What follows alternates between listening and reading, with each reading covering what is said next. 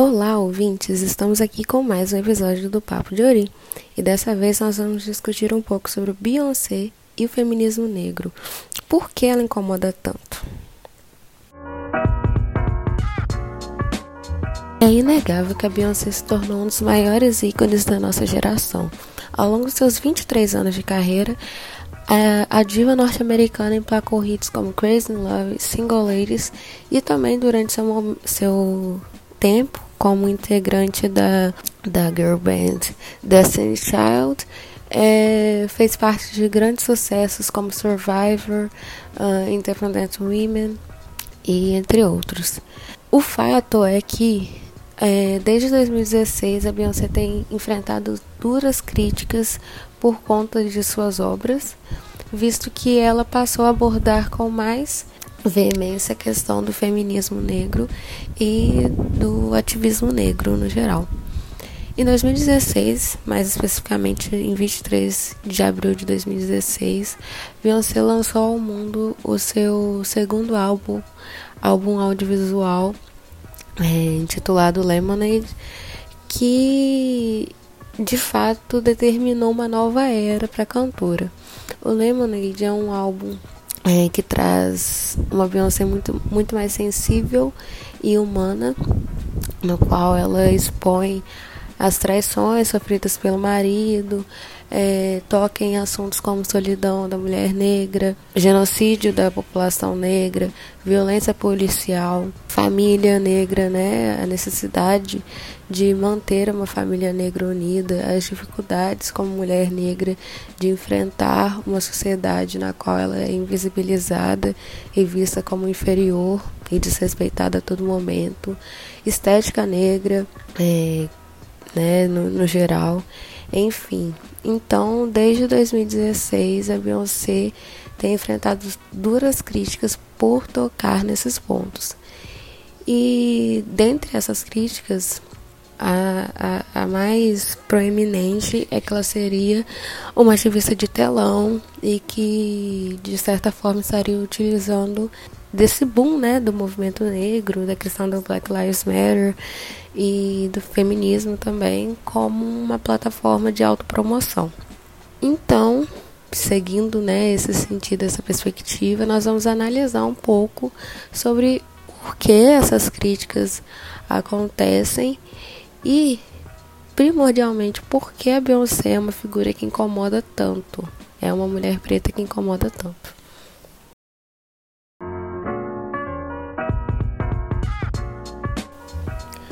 Bom, primeiramente, eu acho que a gente precisa voltar um pouco nos anos iniciais é, da carreira da Beyoncé.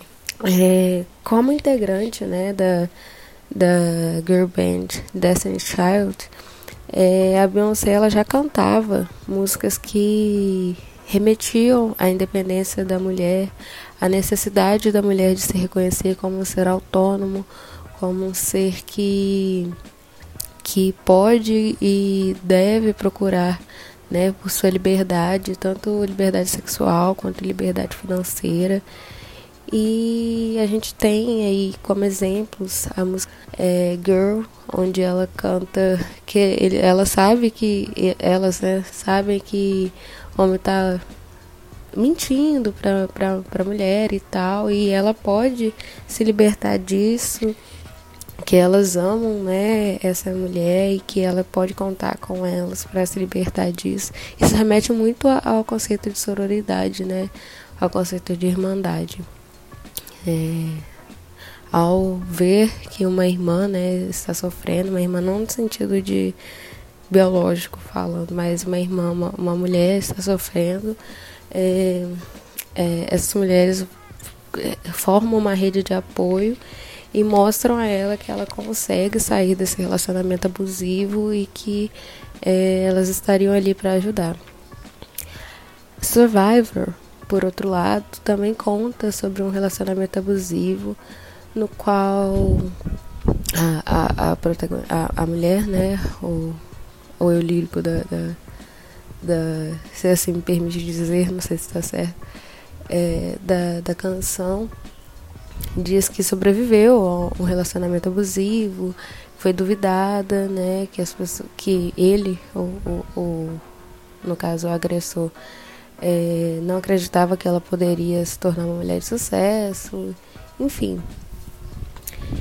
E posteriormente, quando a Beyoncé é, seguiu carreira solo, a gente logo foi presenteado com músicas como Me, Myself and I, que pessoalmente é uma das minhas músicas favoritas, onde a Beyoncé ela afirma é, que no final ela só tem ela, ela, ela, ela e ela mesma. E que ela é a dona do destino dela e ela se tornou uma mulher forte após passar por uma decepção amorosa, é, que ela pode ser uma mulher né, independente. Além dessa música, né, a gente tem If I Were a Boy, onde a Beyoncé, por mais que seja uma visão um pouco romantizada, ela fala sobre os papéis de gênero né, na, na, na, sociedade, na forma como o homem ele trata uma mulher e como ela, ela faria diferente se ela estivesse nesse lugar, né, lugar de privilégio, que é o lugar masculino na nossa sociedade.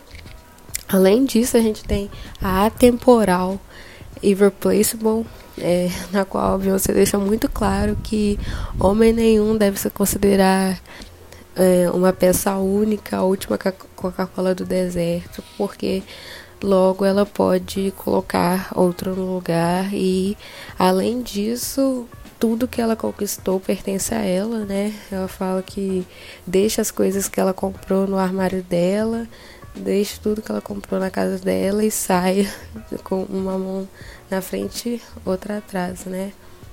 Nunca a mão no bolso. Então, desde os anos iniciais da carreira da Beyoncé, a gente já tinha a questão do feminismo, mesmo que não seja de uma forma declarada, presente né, nas obras dela.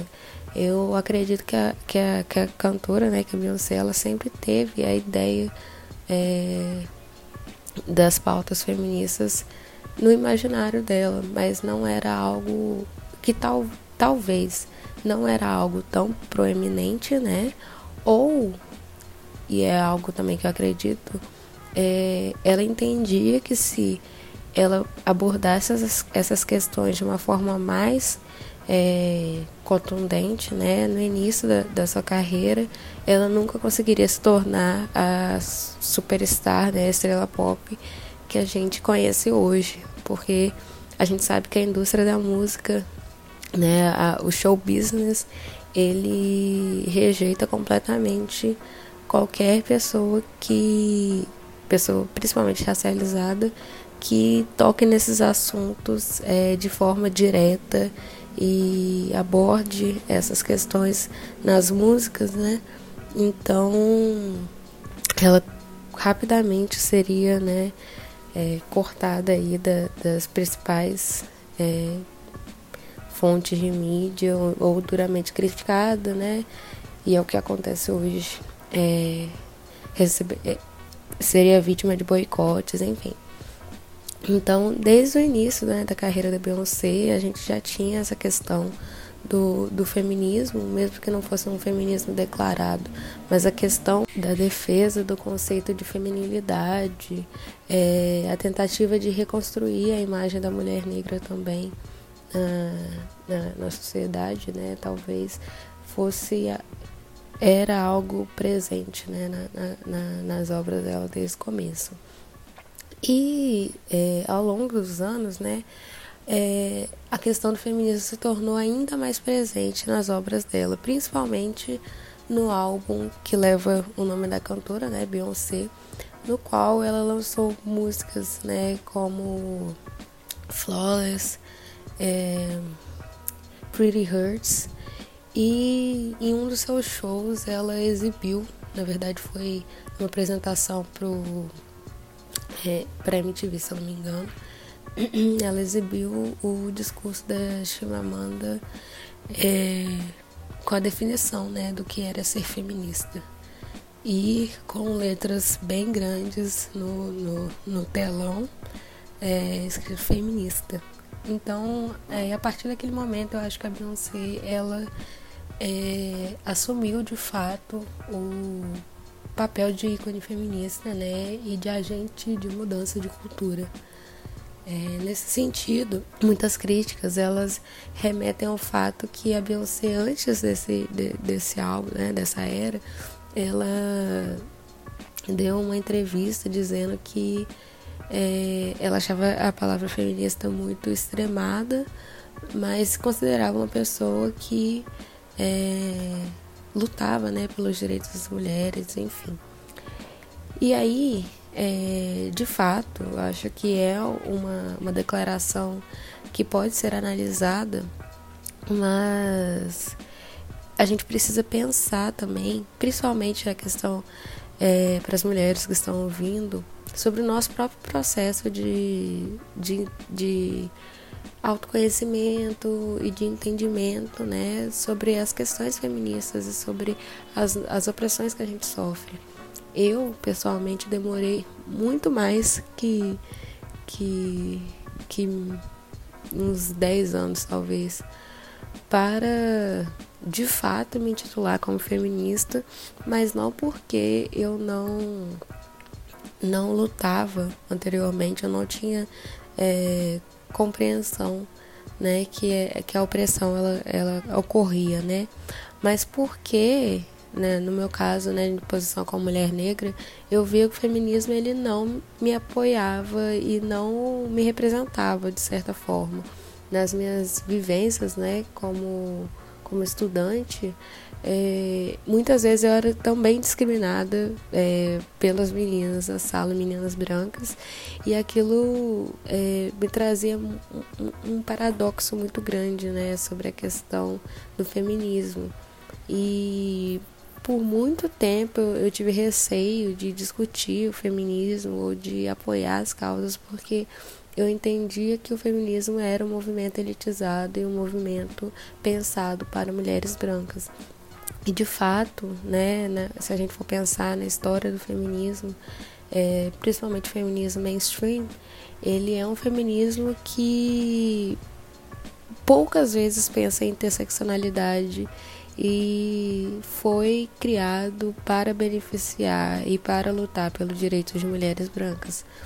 E aí na segunda onda do feminismo, né, que que a gente divide, né, o feminismo em ondas é, de uma forma didática, mas é óbvio que não é assim tão pontual, mas na segunda onda do feminismo é, surgiu a questão da interseccionalidade, é, do feminismo negro, apesar de que já na primeira onda do feminismo, é, o feminismo negro ele já ser presente, né, por conta das questões da abolição, principalmente nos Estados Unidos. Mas, enfim, é, eu entendo que eu entendia, né, que o feminismo não era algo que me representava e foi só a partir do momento que eu fui apresentada as teorias feministas negras, é, quase na faculdade, inclusive, que eu tive certeza de que é, eu poderia fazer parte de um movimento que me representasse e que falasse das pautas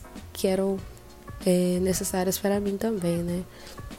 Então, é, eu penso que quando a gente critica Beyoncé, né, ele diz, nossa, olha, sei lá, seis, dez anos atrás, ela disse que não se intitulava feminista porque achava extremado, eu, eu penso que a gente também já teve essa fase, que a gente, principalmente eu, né, é, já tive essa fase de não me intitular feminista por achar algo extremado e por não achar que era uma pauta que me representava.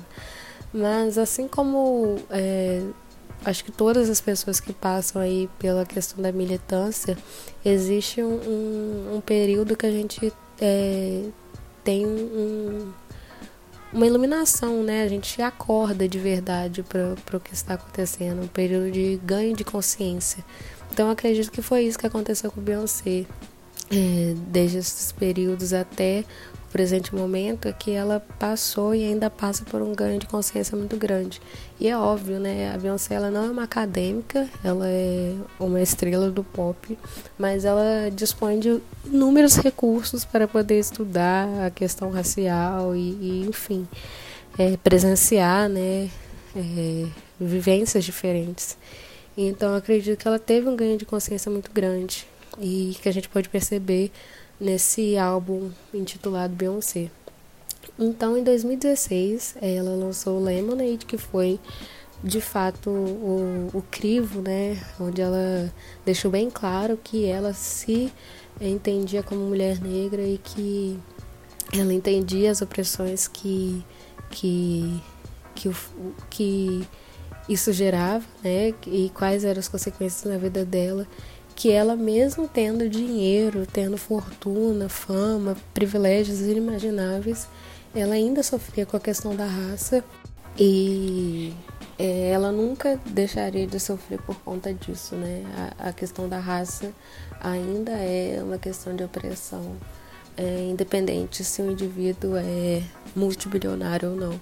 E o, o marido dela, né, o Jay-Z, ele já, já tinha falado sobre isso em uma das músicas dele, é, que remetem, né, que na verdade se, é intitulada The Story of O.J. Simpson, onde ele ele deixava isso bem claro, né, que independente do da fama, do, do status, né, é, que, que essa pessoa, que é a pessoa negra, ela, ela possui e dos inúmeros privilégios que o dinheiro pode trazer, ele, essa pessoa negra sempre vai ser considerada pela raça dela.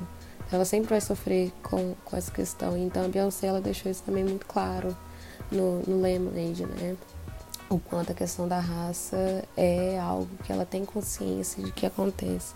E aí eu acho que no momento que a Beyoncé fez esse statement, né, essa declaração, é, rompeu uma bolha em volta da imagem dela que era a bolha de uma mulher que só servia para entreter e não para fazer as pessoas pensarem. E isso remete muito à questão, a, uma estratégia né, do racismo, é, que é fechar as pessoas negras em, em, em caixinhas, assim, na qual, das quais elas não podem sair de forma alguma. E o papel da mulher negra né, na sociedade atual ele foi instituído de forma que ela sempre seja invisibilizada, é, silenciada, né, e depreciada e oprimida. E a Beyoncé, com Lemonade, ela saiu totalmente dessa caixinha. Ela disse, né, para a sociedade que, apesar dela ser uma, uma entertainer, né, uma, uma, uma mulher do show business, ela é uma pessoa consciente, ela é capaz de trazer consciência e, e, né, e essas, é, essas pautas para as obras dela. E é algo que a gente tem que pontuar quando a Beyoncé fez aquele, aquela apresentação né, no halftime do Super Bowl, é, no qual ela é, foi trajada né, de, com, uma, com um figurino é, que remetia a, um figurino utilizado pelo Michael Jackson. E essas dançarinas estavam é, trajadas com, com figurinos que remetiam ao Black Panthers, né, o movimento das Panteras Negras, é, que o boicote que ela sofreu após essa apresentação foi algo de outro mundo, assim a retaliação foi tamanha que até políticos, né, é, senadores e, e, enfim, é, se pronunciaram e, e, e, promoveram o boicote a ela, dizendo que ela estava excitando é, jovens a se tornarem strippers. É, um político, né, chamado Rudy Giuliani disse que a Beyoncé era uma cantora incrível e ela é, era, ela era impressionante para entretenimento, mas ninguém deveria prestar atenção no que ela tem a dizer. Que isso não, não é o papel dela. E aí eu me pergunto por que ninguém deve prestar atenção ao que uma mulher negra tem a dizer. É, a gente só tem que prestar atenção quando ela está ali numa posição de ser sexualizada e, e, e ser vendida né, como, como um ícone mesmo do capitalismo. E aí isso foi muito emblemático, né, na era Lemonade. O tamanho do boicote que a Beyoncé sofreu por tocar nessas questões. E eu acredito que ela já tinha é, isso previsto e é por isso mesmo que ela não lançou um Lemonade antes, no começo da carreira dela, porque ela sabia que o boicote seria tamanho que se ela estivesse no começo da carreira, talvez ela desaparecesse da indústria da música. Mas como hoje ela já é uma estrela consolidada e, e tudo que ela faz vira notícia, né? E é sempre muito bem feito. Ela, eu acho que ela decidiu realmente arriscar e colocar para fora talvez algo que já, já, já estava borbulhando dela, nela há muito tempo.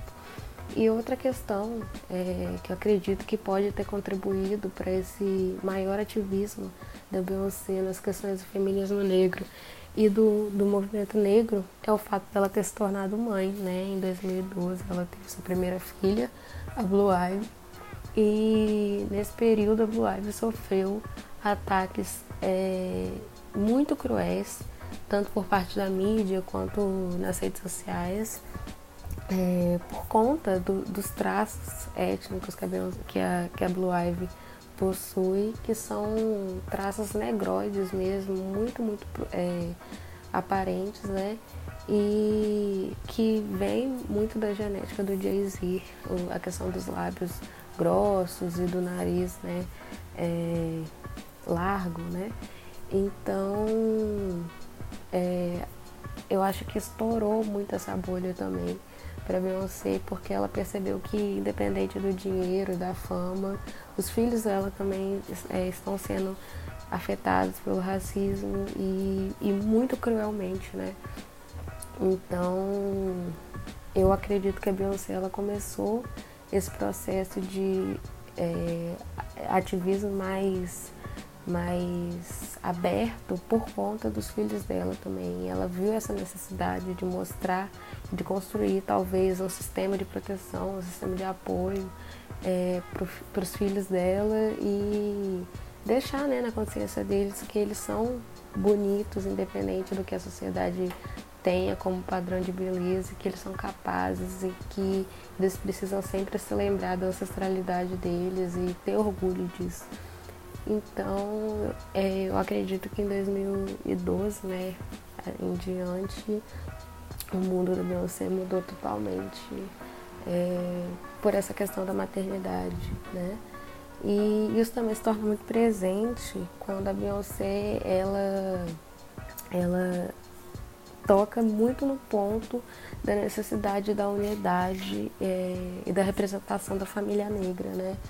E no Lemonade, apesar de ser um álbum que fala sobre a traição do Jay-Z e dos problemas no casamento que ela, que ela que ela enfrentou, a questão da solidão da mulher negra, a questão de ser trocada por uma mulher branca, é, a Beyoncé, ela, ela já no final do álbum, ela coloca algumas músicas né, e vídeos da família dela unida mesmo e exalta o amor preto, exalta o, o, a unidade da família dela, que apesar de tudo que aconteceu, é, eles ainda conseguiram permanecer juntos e por isso é, o casamento deles é tão forte e além disso ela mostrou que o amor preto é um amor potente, é um amor que tem é, potencialidade, que precisa ser valorizado, porque é um amor que desafia as regras da sociedade, né? As regras que querem ver o corpo preto é, totalmente exterminado e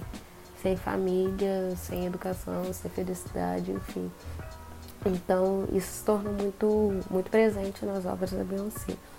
Já neste ano, né, no ano de 2020, a Beyoncé lançou Black Skin, que é um álbum, outro álbum audiovisual né, do, do da Beyoncé, o último álbum audiovisual que ela lançou. E é um álbum baseado na, na obra né, Rei Leão, é, da Disney, mas que traz uma releitura do filme do Rei Leão e da história do Rei Leão é, de uma forma assim incrível, muito, muito bela mesmo. E o Black King ele traz toda uma, uma referência né, ao afrofuturismo, a diáspora negra, é, a diáspora africana, né, é, a questão da escravidão, a questão é, da necessidade de, de, valorização da estética negra, né, é, sobre ancestralidade, enfim, é um, um show à parte o, o filme, né, que foi lançado no Disney Plus. E aí, novamente, a Beyoncé, ela sofreu ataques e críticas muito, muito sérias ao, ao, trabalho dela, que na minha opinião é um trabalho impecável. Tudo que essa mulher faz é impecável, né? Muito bem pensado. Então, a gente voltou a estaca zero de criticar a Beyoncé por ser, na, na, na perspectiva de algumas pessoas, por ser uma ativista de telão. E aí, é, uma das críticas né, que, que ela sofreu é que ela estava romantizando muito a questão da negritude e que ela era um, uma mulher capitalista, estava capitalizando a negritude. E assim, primeiramente, eu, eu não consigo entender porque as pessoas acham que a Beyoncé está é, romantizando a negritude, porque o que ela, o que ela fez ali no Black Skin é mostrar o, o negro como um, um, ser multifacetado e bonito e rico culturalmente e mostrar a África não como, como uma unidade que, que as pessoas né, têm no imaginário um lugar pobre, um lugar é, miserável, mas um lugar com muita riqueza, com muita riqueza de histórias, muita riqueza de cores, de, de estilos de cabelo que representam muitas vezes poder, fertilidade, enfim, é, esteticamente muito rico. E aí eu acho que as pessoas entenderam isso como uma romantização da negritude porque elas estão acostumadas a ver o negro de uma forma depreciativa é, na, na, na, mídia no geral. Então talvez a, a, o fato da Beyoncé é, ter mostrado a negritude de uma forma que foge dos padrões tem incomodado tantas pessoas, porque elas entenderam, olha, tem uma mulher preta fazendo para o povo preto, né, cantando para o povo preto e não para a branquitude. E é óbvio, né, que, que a branquitude se irrita muito quando é, um conteúdo é produzido sem, sem ser pensado no público deles. Então, é, é, é uma das críticas que a Beyoncé enfrentou, né? Enfrenta até hoje. A gente teve aí no Brasil uma jornalista, Lilia, não consigo pronunciar o, o segundo nome dela, que disse num tom muito condescendente, muito paternalista, que a Beyoncé tinha que entender que é, não se lutava contra, contra o racismo com estrase e brilho e frufru. E aí eu me pergunto primeiro, por que, que uma mulher branca ela tem. ela se sente tão confortável em dizer para uma pessoa preta, para uma mulher preta, o que ela tem que entender ou não? Por que, que ela se sente tão confortável é, em querer lecionar algo que a Beyoncé vive na pele, sabe? E aí durante é, é, essa semana e essa do lançamento né, dessa matéria infame que, que essa jornalista publicou, é, muitos é, artistas negros né, brasileiros disseram, olha, a gente não precisa estudar para saber de uma coisa que a gente passa na pele. Não, não, não diga para uma pessoa negra, nem se atreva a dizer para uma pessoa negra para estudar uma coisa que ela vive diariamente, sabe? Então, todas as, a maior parte das críticas né, que a gente viu durante, durante a semana do lançamento do Black, Lives Matter eram críticas muito carregadas de racismo, uma delas era que a Beyoncé também não representava a população negra por ela ser uma mulher rica. E aí eu me pergunto é, por que as pessoas acham que a representatividade só deve vir de pessoas é, oprimidas e subjugadas e em posições de pobreza, porque que uma mulher rica ela não pode representar e sendo que hoje na sociedade capitalista que a gente tem o dinheiro é sim um, um, um status, né? Uma, uma posição de status, de poder. E é óbvio, né, que o, até o mesmo feminismo negro, é, o feminismo, por exemplo, da Angela Davis, que é um feminismo marxista, ele critica o capitalismo e, e as críticas são muito, muito, muito consideráveis, porque um dos pilares né, para o racismo é o capitalismo. Né? Quando a gente fala de racismo estrutural, a gente também está falando de como o capitalismo capitaliza corpos negros e, e, entende os corpos negros como mercadoria de menor valor, né? Como diz Elza Soares, a carne mais barata do mercado é, é a carne negra. Né? Então, é, enfim, tudo isso é, eclodiu durante a, a, semana do lançamento do Black King e, e, perdurou até os últimos meses. Tanto que a mãe da Beyoncé ela fez o pronunciamento no Insta, ela postou é, uma mensagem dizendo que ela não entendia porque a filha dela era tão criticada, que independente dos esforços dela, ela sempre era criticada, ou ela era rica demais, ou ela era falava demais, ela dançava demais, ela se pronunciava demais, ela se pronunciava de menos, ela se posicionava demais, ela se posicionava de menos, e que ela lançou Black Skin, que foi um, um álbum e um, um, um, filme que não teve lucro nenhum, mas que ela tentou né, passar essa mensagem. E a Tina, né, mãe da Beyoncé, se mostrou indignada pelas críticas infundadas que muitas vezes a, a filha dela recebia. E aí é interessante a gente perceber que, que nessa mensagem que a Tina é, publicou nas redes sociais, ela não aparece como alguém somente preocupada né, com, com a carreira da filha, mas também como uma mãe é, indignada pelas injustiças que a filha sofre e, e, e infelizmente talvez continuará a sofrer por se posicionar é, em assuntos tão polêmicos, assim, principalmente numa sociedade racista e norte-americana também, né? Então, é, enfim, o tempo do, do, do podcast está acabando, mas a, a, mensagem que eu queria deixar aqui, né, é, além de, de debater um pouco sobre, sobre o papel do, do da, da Beyoncé no feminismo negro e e como isso se desenrolou durante a, a carreira dela, é o questionamento sobre é, o papel mesmo da mulher negra e sobre como a sociedade nos enxerga. No sentido de que quando é que, que, que a sociedade vai estar satisfeita com, com, com, a presença da mulher negra, né?